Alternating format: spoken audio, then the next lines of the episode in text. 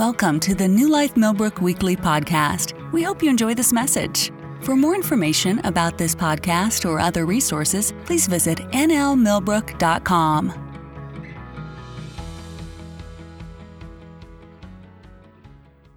Today is uh, a, an important day. It begins what we would call the day one or day zero of Holy Week as we lead into Easter. Um, so go ahead and grab your Bible. We're going to open up to, I could, you could pick any of the four Gospels. It's in all four, but we're going to pick uh, Mark today. We're going to start off in Mark chapter 11. Mark chapter 11. Hallelujah. God is good. Hmm.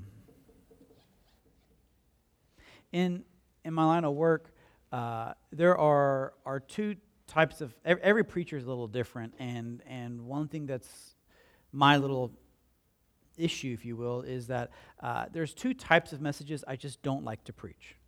Um, if I can be honest with you, like there's there's that one that I know God is bringing correction. He's bringing uh, what some might call a heavier word, a word that is just. And and honestly, I, I get no enjoyment of doing it at all. Um, I, I, don't know many preachers that really do. Um, mainly because I, I know that uh, you guys a lot of times have rough weeks um, rough days. Um, maybe it's your marriage, maybe it's your kids, maybe it's uh, work, whatever it is, and you come here, and then all of a sudden I'm saying something like, Really, dude, come on, cut me some slack. Uh, the, the second type that I don't like to do is anything involving specific church days.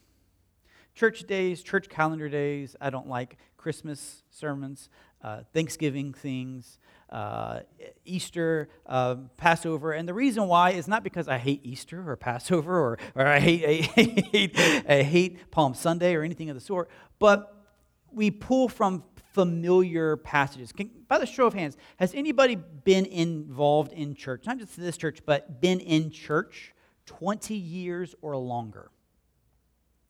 Okay, so uh, wow. Um, the vast majority. So, one thing that's crazy for me is that in 20 years, most likely you've heard an Easter sermon 20 times. You've heard a Palm Sunday sermon 20 times. Can I tell you there's only one Palm Sunday? And what happens as pastors is that we get kind of caught up in this a little bit, just being honest, and and we can do one of two things. Either we can take this presumptuous approach that they already know, we're just going to blow through it, and yada, yada, yada, and we're going to do our three points in a poem, and we're going to get out of here early for lunch. And some of y'all may say amen. Um, the other side is that uh, I'll use the word creative.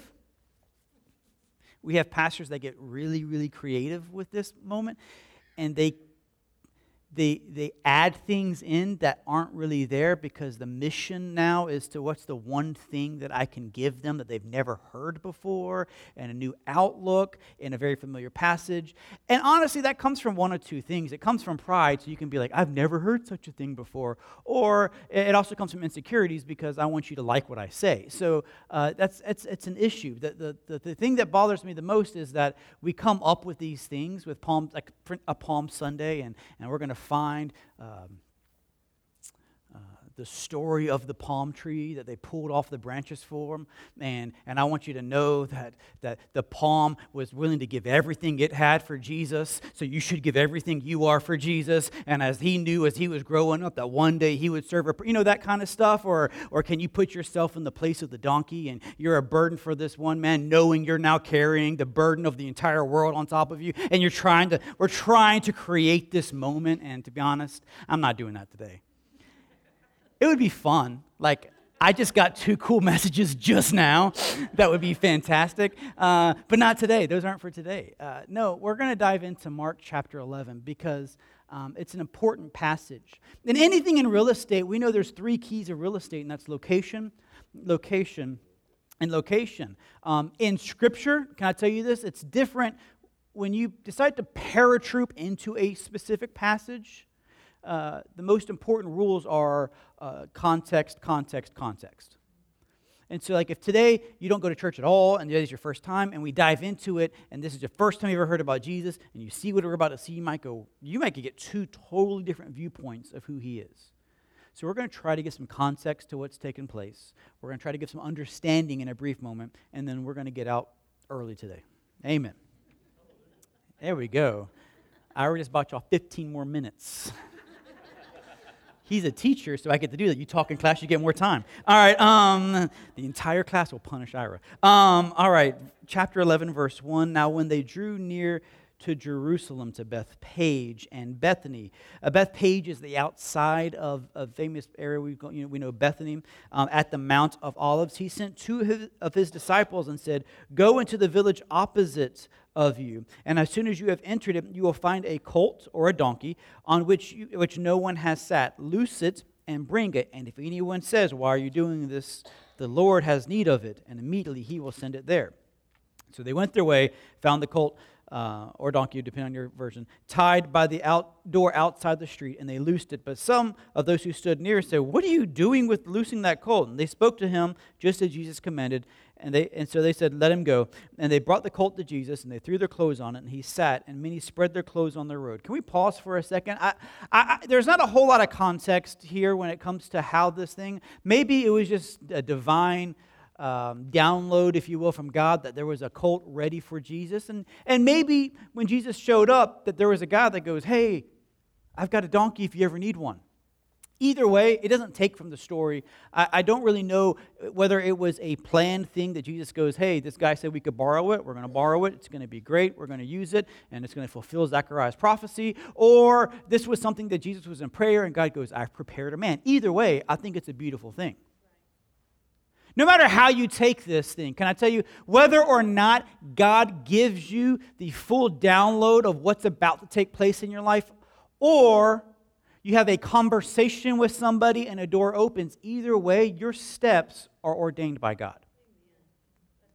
See, a lot of times we think that we have these moments where we go to a Starbucks or we go to a work, whatever it is, and, and we go and talk to somebody and they have this brilliant idea, and oh, that's a great idea, and we should talk side by side. And, and then you begin to have a relationship and a connection with them, and they start a business. And, and we kind of take that as a very, very natural or organic thing. But can I tell you, those steps are just as supernatural as you praying over a job, and all of a sudden God says, you should show up at this address at this time wearing this outfit and they're going to give you a job. Can I say, being in God's right place at the right time is just as supernatural when it looks normal as it does when it looks abnormal. The context here is, is, is important because we got to back up to chapter 10 to kind of walk through what's going on. In verse 46 of chapter 10, the disciples, uh, let's go back even further. Chapter, verse 32, um, Jesus is getting ready to say some great news. And that great news is that, hey, I'm going to die. It's great news for you and I, and actually, it was great news for the disciples, just the disciples didn't know it yet. It says, So now they were going on the road going to Jerusalem, and Jesus was going before them, and they were amazed. And as they followed, they were afraid.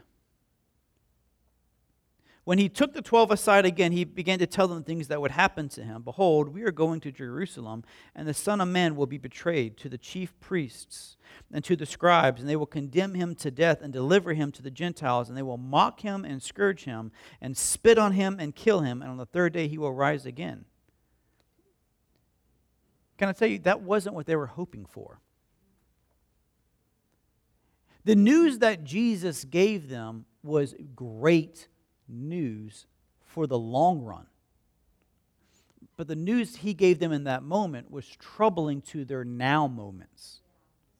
And that's a lot of times what happens is that God will allow us and he will lead us into future moments, but right now it seems troubling. Because not everything that God does is for today. Because God's in your life for the long run not the short term. You ever had that relationship or that friendship that they, boom, they showed up on the scene and they were your bestie for like three or six months and then where'd they go? I don't know. Like they just rolled in and then rolled out. Can I tell you, God's not doing that. He's investing into every day because He knows tomorrow is more important than this current moment. And sometimes with that, what that it's called is called being a parent. As a parent, we tell our kids what to eat Not because they're starving today, but we know that if all we give them is chicken nuggets from McDonald's, in six months from now, they're probably going to have health issues. We are feeding them today, knowing what tomorrow could take place. And Jesus is looking at the disciples in this moment, going, I understand you're afraid about what I'm telling you today, but one day you will understand.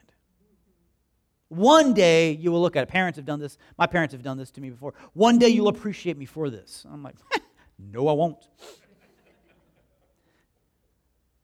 Because what you've got to realize is at this current moment in Jesus' life and his ministry is the apex. He's popular. Like, he's killing it. This is the time you write the book. This is the time you get on Oprah. This is the time uh, Steve Harvey calls you and you do a broadcast. Like this is this is those moments that you use your current momentum as leverage to go completely universal and to get known. And Jesus is saying, in my greatest and most popular moments, I want you guys to know I'm going to die now. And that was troubling to them. But it's weird to me because Jesus looks at them and says, Hey, I'm going to die. And as soon as he gets done saying this, then this takes place. The sons of James and John, the sons of Zebedee, came to him and saying, Teacher, we want you to do for us whatever we ask. And he says, What do you want me to do for you? And he says to him, Grant that we may sit on your right hand and the other on your left in your glory. Jesus says to them, You do not know what you ask. And are you able to drink of the cup that I drink and be baptized with the baptize, baptism that I'm baptized with? And they said to him, We're able. You think you can handle it? Sure. Jesus says to them, You will indeed drink of the cup that I drink and with the baptism, baptism that I'm baptized with, but, it, but to sit on my right hand and onto my left is not for me to give, but it's for those whom it is prepared for. When the ten heard it, they began to greatly displeased with James and John. Why? They didn't think of it first. Jesus just said, Hey, I'm going to die. This is the moment you look and go, All right, this is the last Christmas on Santa's lap. Let's see what we can get before he goes away the, the context for this whole passage of, of James and John trying to be there is a context of desperation. Jesus is about to leave. We, we don't know. We're almost to Jerusalem. Are they going to grab him at the door? Are they going to capture him as soon as we get in? This may be our last conversation. So, hey, Jesus, we've been with you for a while. Can you help us out? I got, I got one thing I need. One thing. Just want one thing. I can't tell you how many times I've used this with Jesus. Jesus, I've served you for so long. If you could just do this one thing for me, even though it's probably the hundredth time this year I said one thing. But this is what's taking place in this moment is that James and John are looking at Jesus going, he's about to leave. Short sightedness about what's about to take place will have us speak stupid things. In the book of Proverbs, it says, even a fool is wise when he keeps his mouth shut. And what's taken place here is if they could see the whole picture of what's about to, about, about to go on, they wouldn't ask a stupid question like this now. If they could see what's about to take place, they wouldn't look and go, We're in a desperate moment. Honestly, if the disciples could see what's about to take place, they would have probably been like, Can we hurry up a little bit more? Can we move a little faster, guys? Let's get this crowd a going. Why? Because for the first time since Adam, we were about to have a one on one relationship with God Almighty. And in just a few short days, we were about to go from having a high priest that would speak for us to being a high priest in relationship. Because the Bible says that we are both kings, uh, a nation of kings and priests. It's this whole idea where you have been chosen for this moment, that you have been set apart for this time. And the disciples are holding on to this idea of yesterday. It's all they've ever known. They don't have a context of what it would look like to live free. The disciples have no idea what, what, what, it will absolutely look like in about 45 days from now when everything has changed and they're filled with the Holy Spirit and they're walking with power. They have no idea. And this is an issue that we, we perpetually deal with. Every single person in this room deals with, and that is this is that we are always judging what God is doing today based on our experiences from yesterday. And we're holding back in fear that we won't have a new thing. Or that the new thing won't be as good as the old thing. This is a, an issue that they dealt with then. This is an issue that we deal with now. In this Palm Sunday, instead of pushing on and, and ushering in, they're holding back, going, please don't do this, please don't do this, please don't. The amount of times I knew I was about to get a spanking, mom, mom let, me, let, me, let me tell you something. Let me tell you something. Let me, let me tell you something. Let me tell you something. Mom, mom, mom, wait, wait a second. Wait, wait, wait, wait, wait, wait. Y'all know what I'm talking about. She grabs it, and you're doing like, nope, no, no, no, no, yeah, no. That's where they stop using spoons and start using some uh, belts because you got more, you, you could reach around corners. Life lesson, a little parent hack, put that on TikTok. Get canceled. But yeah, it's one of those things in our lives where when God is pushing us into a new season, you cannot hold on to the old ideas and the new revelation at the exact same, same time. But I've got good news. He's putting building blocks for you. You don't let go of the old ideas he's placed inside of you. You actually understand why he put them there to start with. So, uh, in a few short months, I, I, am going to be going on a cruise with my wife, and we're going to be having, you know, our, our honeymoon and all that fun stuff. And, you know, they have a big boat that we're going to be on, and then they have little side boats in case the big boat sinks. Okay? Now, I would be happy to own one of those little boats. Go fishing, go over to Jackson Lake, go, you know, do all that fun stuff would be great. And what happens is a lot of times is that we see these little boats and go, that's the one, that's great. And we climb in, and when you go on a, on, a cruise, they put you in, you know, you had to put on your uh, life jacket and everything else. Why? Because in the event that you need it, you need to know how to use it. Okay? They're telling me this is not going to happen, but just in case, this is what you need to do. The problem is this for me is that God sets us up with the same idea. This season of your life is not your end game, it's to set you up for a future event. But we're holding on to it as if the boat is sinking, as we're missing the entire cruise. We're so dead set onto staying in exactly what we've understood, and we don't want to move. I can't leave this spot that we'll go an entire week, if you will, stay in my metaphor, an entire week of missing every single port and every single moment, just in case, because I'm comfortable here. If you've ever been on a cruise, there's multiple decks with multiple restaurants with all the fun things to do, and you've got beaches and everything else to go to, and snorkeling and everything else that you could possibly want to do, and we're missing the unlimitedness of his presence because we're stuck in yesterday's mindsets. And we ask things like, uh, God, can you just do something great for me right now? Like, when you die, let me sit next to you. I've always wondered about that. I mean, I get that in, in the heavenlies, that's a, a position of authority and power, and you're sitting next to him, but I'm really surprised they didn't ask for something now. Like Elisha and Elijah. Can you double portion me or something? But no, they, they, they, were, they were giving it up.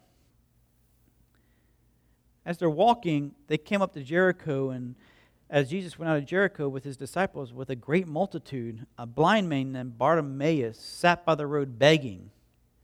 And when he heard that Jesus of Nazareth was coming, he began to cry and say, Jesus, son of David, have mercy on me. Then many warned him to be quiet.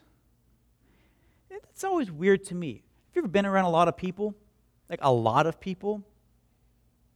Like, let's just say an Alabama or an Auburn football game, a lot of people. When has it been quiet? Ever? Oh, how about Walmart? When has it ever been quiet? It's not. Go to a restaurant in about an hour. You're gonna, you're, you're, there's going to be people, and we're talking about multitudes of people traveling, and he, they're looking at one person saying, Be quiet. As if they're walking with tape over their mouths, being quiet the entire time. I guarantee you there was noise with multitudes. So why? And the why is because this one man was saying something else that was making them uncomfortable. And here's the kicker for us walking into Palm Sunday is this. Blind Bartimaeus was desperate for something. So he doesn't care. Because desperate people will do desperate things. When you're around a bunch of people and they're telling you to be quiet or else, you get quiet. But when you're so desperate because this could be my only chance to connect with Him, you will scream out above the crowds. You will do whatever it takes. You will worship louder. You will clap harder. You will dance more. You will read more. You'll fat. You'll do whatever in your mind it takes to get because you're desperate. I had this conversation with Ira and Connie a couple of days ago, and I said the problem with the church now, not New Life, but the church universal, is that we're not hungry anymore. Like, y'all remember that time when you just couldn't, you were like a drug fiend for Jesus? Where you could, man, I, church starts at 10, I'm getting there at 8.30 just in case somebody opens the door and I can get in his presence early and pray. Y'all laugh, but that was what people used to do. Like back in the day, we had church service, right? Then we had, before church service, we had Sunday school. Before Sunday school, we had early church prayer. You know what's crazy is like I remember uh, I play on the worship team here, but I remember in, in South Florida watching people who were who just needed Jesus. They would show up to our 8 a.m. rehearsals to be praying in the back just because they wanted to be in His presence. And I'm watching what desperate people do. Bartimaeus is desperate, and we don't we don't see that anymore. I mean, I've worked with the police department for a, a, a, while, and one thing that's crazy is this is that you see people who, when they are using or when they're desperate for their fix, they will do things that they wouldn't normally do if they didn't need their fix. We see people who love their kids abandon their kids. We see people who are respectable people all of a sudden will break into somebody's house. We'll see people assault other people just to get something, and they've never had an issue before the drugs. And you're, you're watching this take place because something is more powerful on the inside driving their actions, and I'm just not seeing that in today's church anymore. Here's what's crazy is that when you get comfortable and you're no longer hungry for the things of God, you become picky about what you eat now. That's the first sign that I see uh, of a level of comfort is when instead of just eating, you go, I don't like it. I- will wait till something better comes along. There's one of my favorite restaurants in Birmingham is called Texas de Brazil. Don't you ever been? It's fantastic. It's a steakhouse you have a card, one side's green and one side's red. If it's green, green means go. These guys uh, will bring on like a sword and it's steak, and they set it on your table and they just start cutting. And they have like lamb, they've got chicken, they've got fillets, they've got ribeyes, they've got all ribs, all kinds of meat. It's just incredible. You know what's crazy? The longer I sit there and eat, the more particular I get about which steak I want to eat. They, let me tell you, I sit down, green means go, there'll be a line of these guys. What is it? I don't care. Just put it on my plate. Just put it on my plate. I don't care. Whatever it is. Chicken? Oh, yep, I'm eating Whatever it is. Like, why is this covered in Parmesan? No more. I don't even care anymore. I'm just going to eat it. Who cares? Like, this is the most salty piece of meat. Couldn't care less. I'm hungry. And they just, they just, what happens? Boom, boom, boom, boom, boom. But after some time, I go, I'm good. Can you bring back the filet guy, please? He's still cooking? I'll wait. Somebody else will walk up. What is that? No, I don't want it. No, I don't want it. No, I don't want it. Uh, I'll take a, a, small piece of that. Uh, not from that steak, but from that steak. And can you go two inches in for me? That'd be great. Thank you very much. that's what we're doing now in church. Is we went from a place of I will eat whatever is fed to me to who's preaching today? What's the topic? What songs are we going to sing? There's a 20% chance of rain. We'll stay home. Like, it's bizarre to me. Bartimaeus is desperate. He does whatever.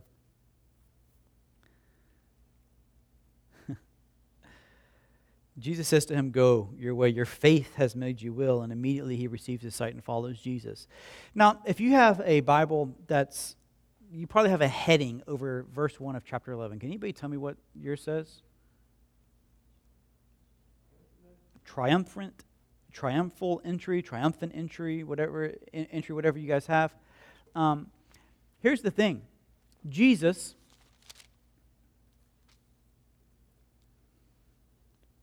I've had a problem now for a while with that title. I've had a problem with that title be, because it doesn't seem like he's very triumphant walking in.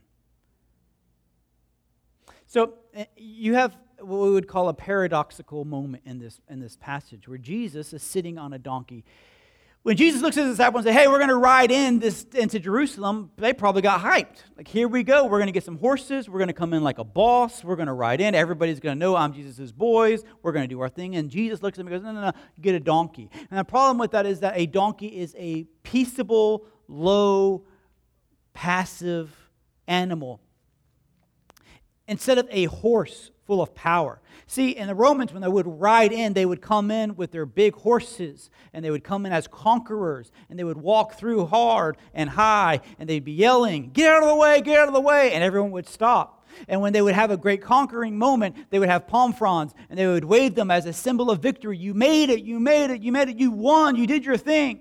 And Jesus is coming in on a donkey a beast of burden, a beast that is not meant for anything else but to do this. And I don't know if you've ever worked with horses, but donkeys are stubborn now. They're not fun, they're ugly. They're, it's a picture of a peaceable, humble king riding in. And this is the, the, the view that we have with Jesus. And this is where we stop a lot of times.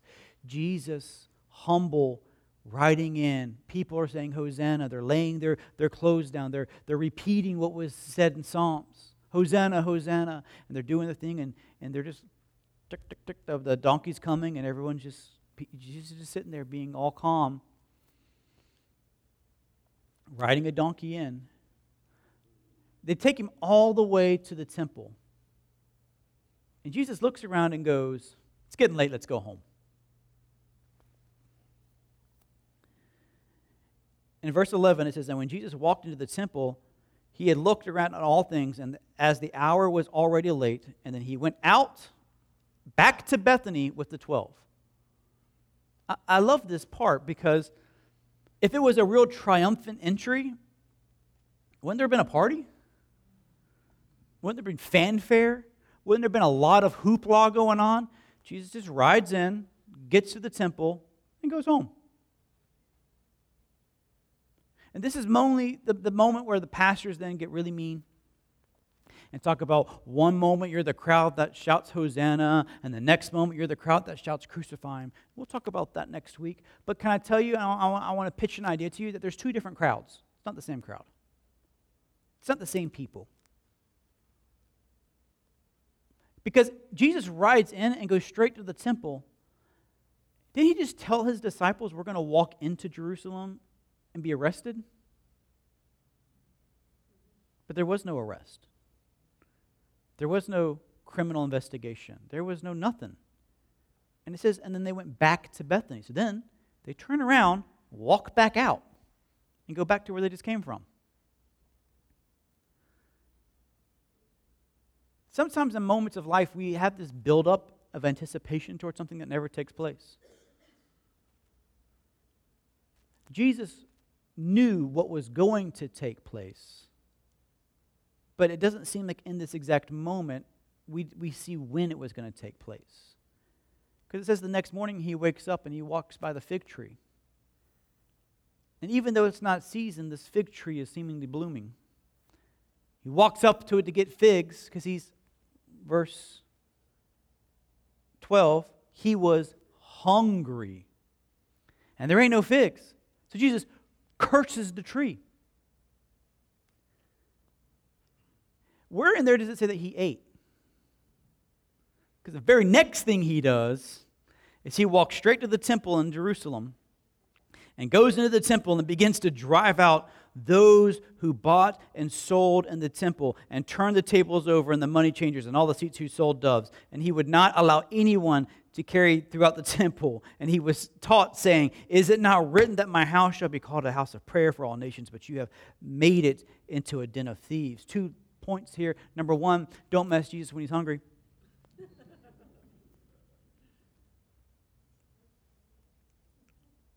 He doesn't eat, curses a fig tree, and beats up a bunch of people. Can I tell you? That kind of messes with my peaceable Jesus. Isn't that crazy? How we take the exact same 24 hour period and we stop. And we stop because we like the Jesus on the donkey being quiet, humble, and meek, just knowing his place and being quiet. We don't like the Jesus who walks in and brings correction.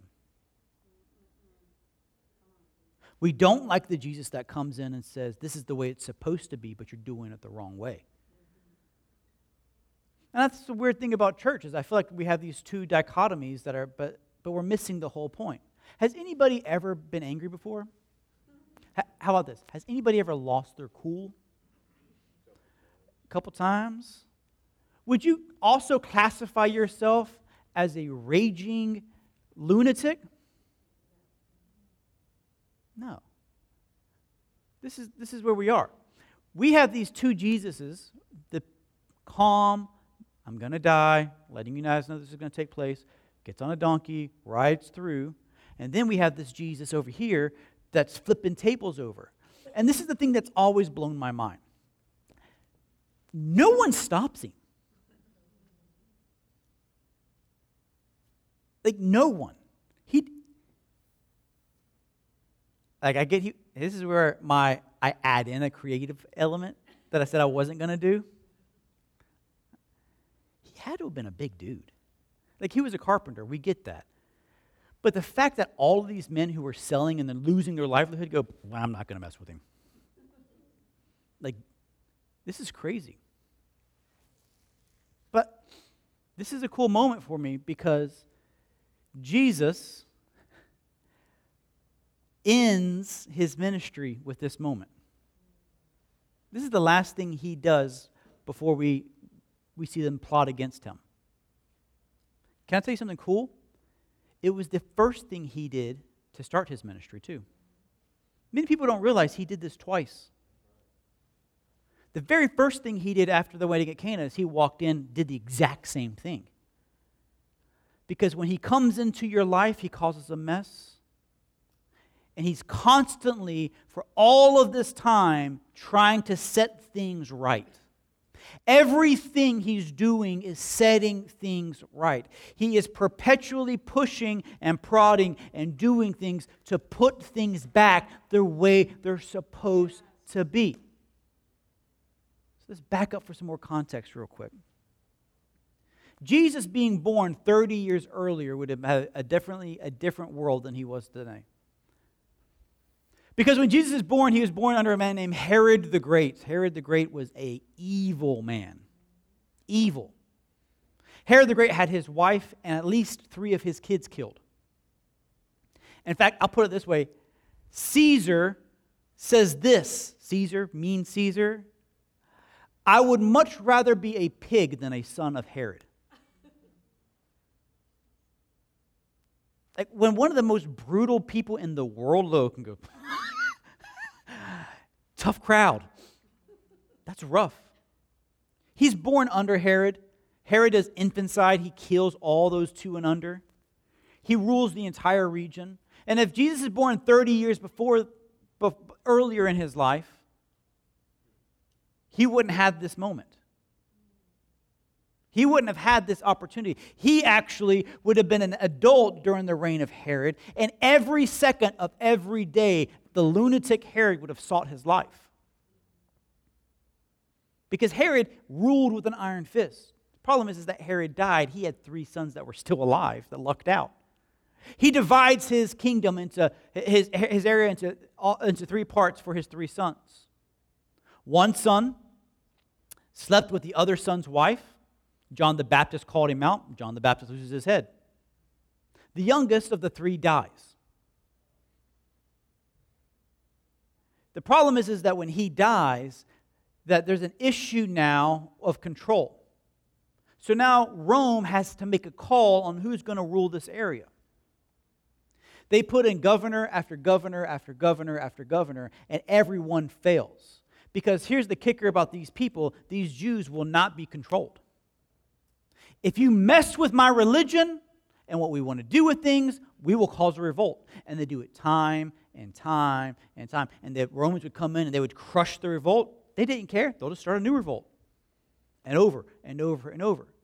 So there's this new upstart that's beginning to gain traction in the political world named Pilate. So Pontius Pilate now has his opportunities to step in where Herod's son could no longer live when he died and everyone else failed. And the problem is that they gave Pontius Pilate this opportunity as a last resort. Prove yourself that you're better or die. Because you couldn't fail as a governor. If you failed, that meant you died. So here you are. Pontius Pilate, being a student of what's going on, understood the political issues in Judaism. He understood what was taking place. And as he comes on the scene, he makes this whole idea of the great Sanhedrin can rule themselves as long as they pay, pay tribute. We will give you guys this idea of having your own temple guards. You can have your own people here. You can have it your way as long as you give us what we ask. And it was a great working system. The Jews got the power that they wanted from the people. They had the religious control that they wanted from the people. And the Romans had peace because that area of land was important to control all the way down to Egypt. So their armies could march through and they could get money. So Pontius Pilate is put in this moment right now. He has lived his entire career now trying to keep peace with these crazy Jews. This guy named Jesus, man, went into the temple and turned it upside down. What takes place from here on out sets the stage for why they wanted to kill him. Notice. And the scribes and the chief priests heard about it and sought how they might destroy him, for they feared him because all the people were astonished at his teaching. What teachings did he just teach? That what you're doing in the temple is wrong.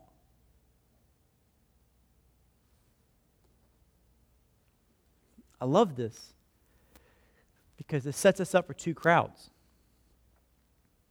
Had crowd A loving how he teaches, looking at him as the potential savior of the universe looking at him as that one.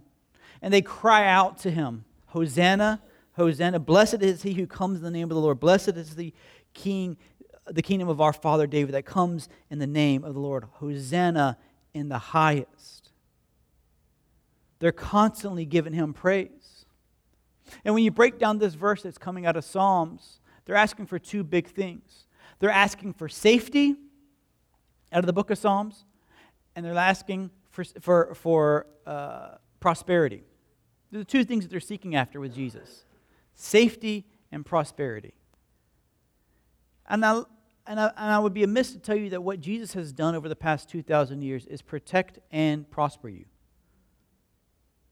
Serving Jesus is full of protection and it's full of prosperity. It doesn't always look the way you want it to look. I notice he doesn't say he's going to give you comfort. But when you're watching somebody do what they're doing, it means so much. And Jesus is at this moment in his life where he's now caused an uproar with the Sanhedrin that's now going to look and say, We can't do this anymore. Otherwise, they'll stop paying what they're paying. They didn't kill Jesus because they saw him as a blasphemer.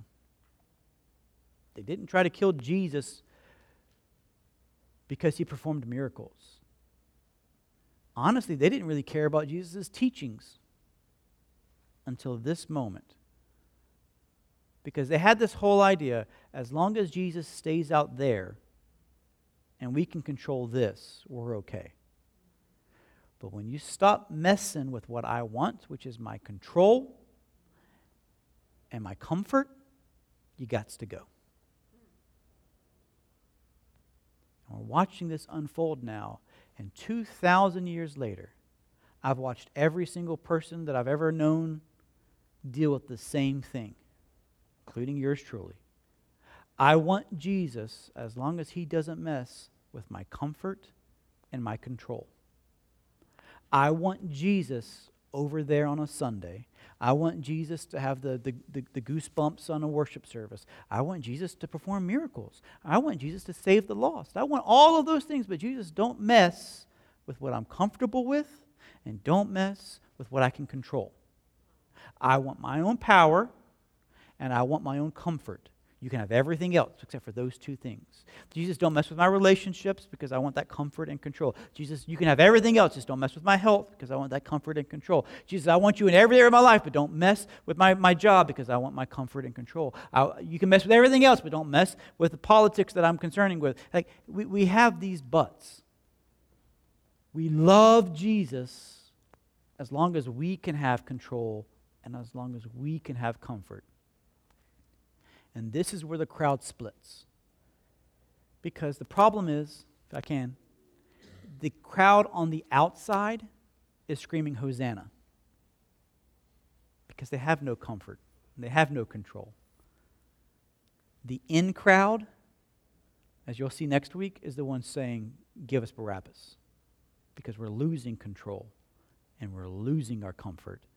And I would much rather take a homicidal maniac than somebody to mess with what I'm comfortable with. You don't think this happens today?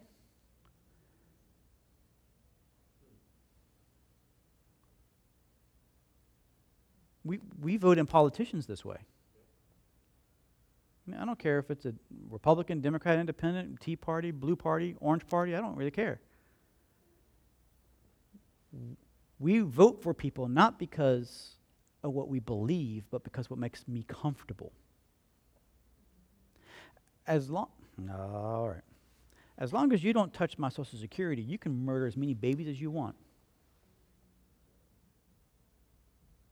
As long as I can keep my guns, you can do whatever you want with everybody else. As long as I can keep my thing, I don't care what you do for everybody else. No, this is we do this politically, we do this spiritually. We have no ideas of this is right and wrong, and we don't want Jesus in everything either. We just we want what we want. We want we want Burger King Jesus. I want it my way. Hold the pickles, hold the onions, but I want everything else. You want onions? Have them over there. I don't want them over here. That can be your Jesus. And your Jesus can look like that, and your Jesus can look like that. But can I tell you, Jesus is both meek and mild and also vicious. He's not called the lion of Judah because he's a kitten. You read Revelation, he has fire in his eyes, and a sword shoots out of his mouth. That's not a paperweight to open envelopes. He looks at creation and can hold it and know every hair on your head and have so much detailed intimacy with who you are. And at the same time, he's a mighty king and a warrior. Jesus isn't this or that, he is. He is both your lion and your lamb. He is both your Alpha and your Omega. He is both the sacrifice that washes all my sins and yet a very powerful ruler of the universe that demands my honor and respect. He is worthy of all my praise and honor, and I fall before my face, humbled before his power and might, yet I can still crawl into the lap and say, Abba, Father. Can I tell you, it's not one or the other, it is Him. I, I've learned this particularly through this man here. Not Steve, my dad, sorry. Never called Steve's lap. My dad grew up, uh, when I was growing up, he was the authoritative principal. He would walk the halls and you could hear his shoes clacking, and fear would strike into every teenager. as if he was the warden swinging a, a baton. We had this mental picture that he would always walk the hallways with a paddle, just walking up and down, blowing. Like, no, that's, that's not what he did. It's not who he was. But as a kid, you get spanked once, you remember once a day, twice a day sometimes. But that's the thing is, is people saw him that way, as did I. I, I, I had the record for spankings for quite some time. I might still have it. I'm not quite sure. I do, yeah. Um, of the school. But I also knew him as the dad that I could fall asleep on the couch with, too. We could watch football or we could whatever, and we could hang out. I, I knew him as the guy who taught me how to ride a horse. Sure, he taught me the disciplinedness of my life, but he also opened his arms. And, and that's the problem is that we either want one or the other Jesus. Can I tell you? In his discipline, there is love, and in his arms, there is love. And once you can wrap your mind around that, no matter what takes place, no matter how it feels, no matter what its paradigm it's shaking, it's all based out of love. You can understand and accept everything that's given to you. Well, Paul can look and go, if I live, I live. If I die, I die. Who cares? Who cares? I care. I don't want to die. Paul's like, yeah, whatever. Why is he? How could did he just was flagrant with his life? No, because he knows no matter what takes place, Jesus is Jesus, and I'm going to be okay. I drop dead today, if my house burns down again, like whatever's going on, like Jesus is God and He is good in all things, and all things work out. It all works out. People ask, like, how do you not live with that kind of fear of everything? I see what's happening in the world. I'm no fool. I know with everything, every fiber of my being, that this wonderful nation that I love is going back to war very shortly with a foreign nation again. In a very short amount of time, we're going back to war. Is that scary? It's unfortunate. But can I tell you some hope? I'm a believer. I love Jesus. What happens to a believer when they die? They go to heaven. That was not a trick question. So, my if I was to die today, I get to be where there is no war, where there is peace, where there is the King of Kings. There's no sickness, there's no disease, there's no backaches, there's no anything else. So you're telling me my worst case scenario is waking up tomorrow and everything stays exactly the way it is. Because death no longer is a, is, is a weapon against me. Once you can exclude fear, and that death, you'll realize the King of Kings, that He is the lion and the lamb. He's with you all the time. We're going to wrap it up. God, I just thank you that you wrote in. As you wrote in, Father God, you showing us both sides of who you are. That you are the lion, the lamb, our alpha, our omega. I just thank you that as we come in, that there is a victory when you came when you come back again that as we walk through what's taken place from the Garden of Gethsemane all the way through, God, that there is so much love and choice of love in our lives. We worship your name and we give you all the praise and glory in Jesus' mighty name. Amen. Thank you for listening to our podcast. Have a great week.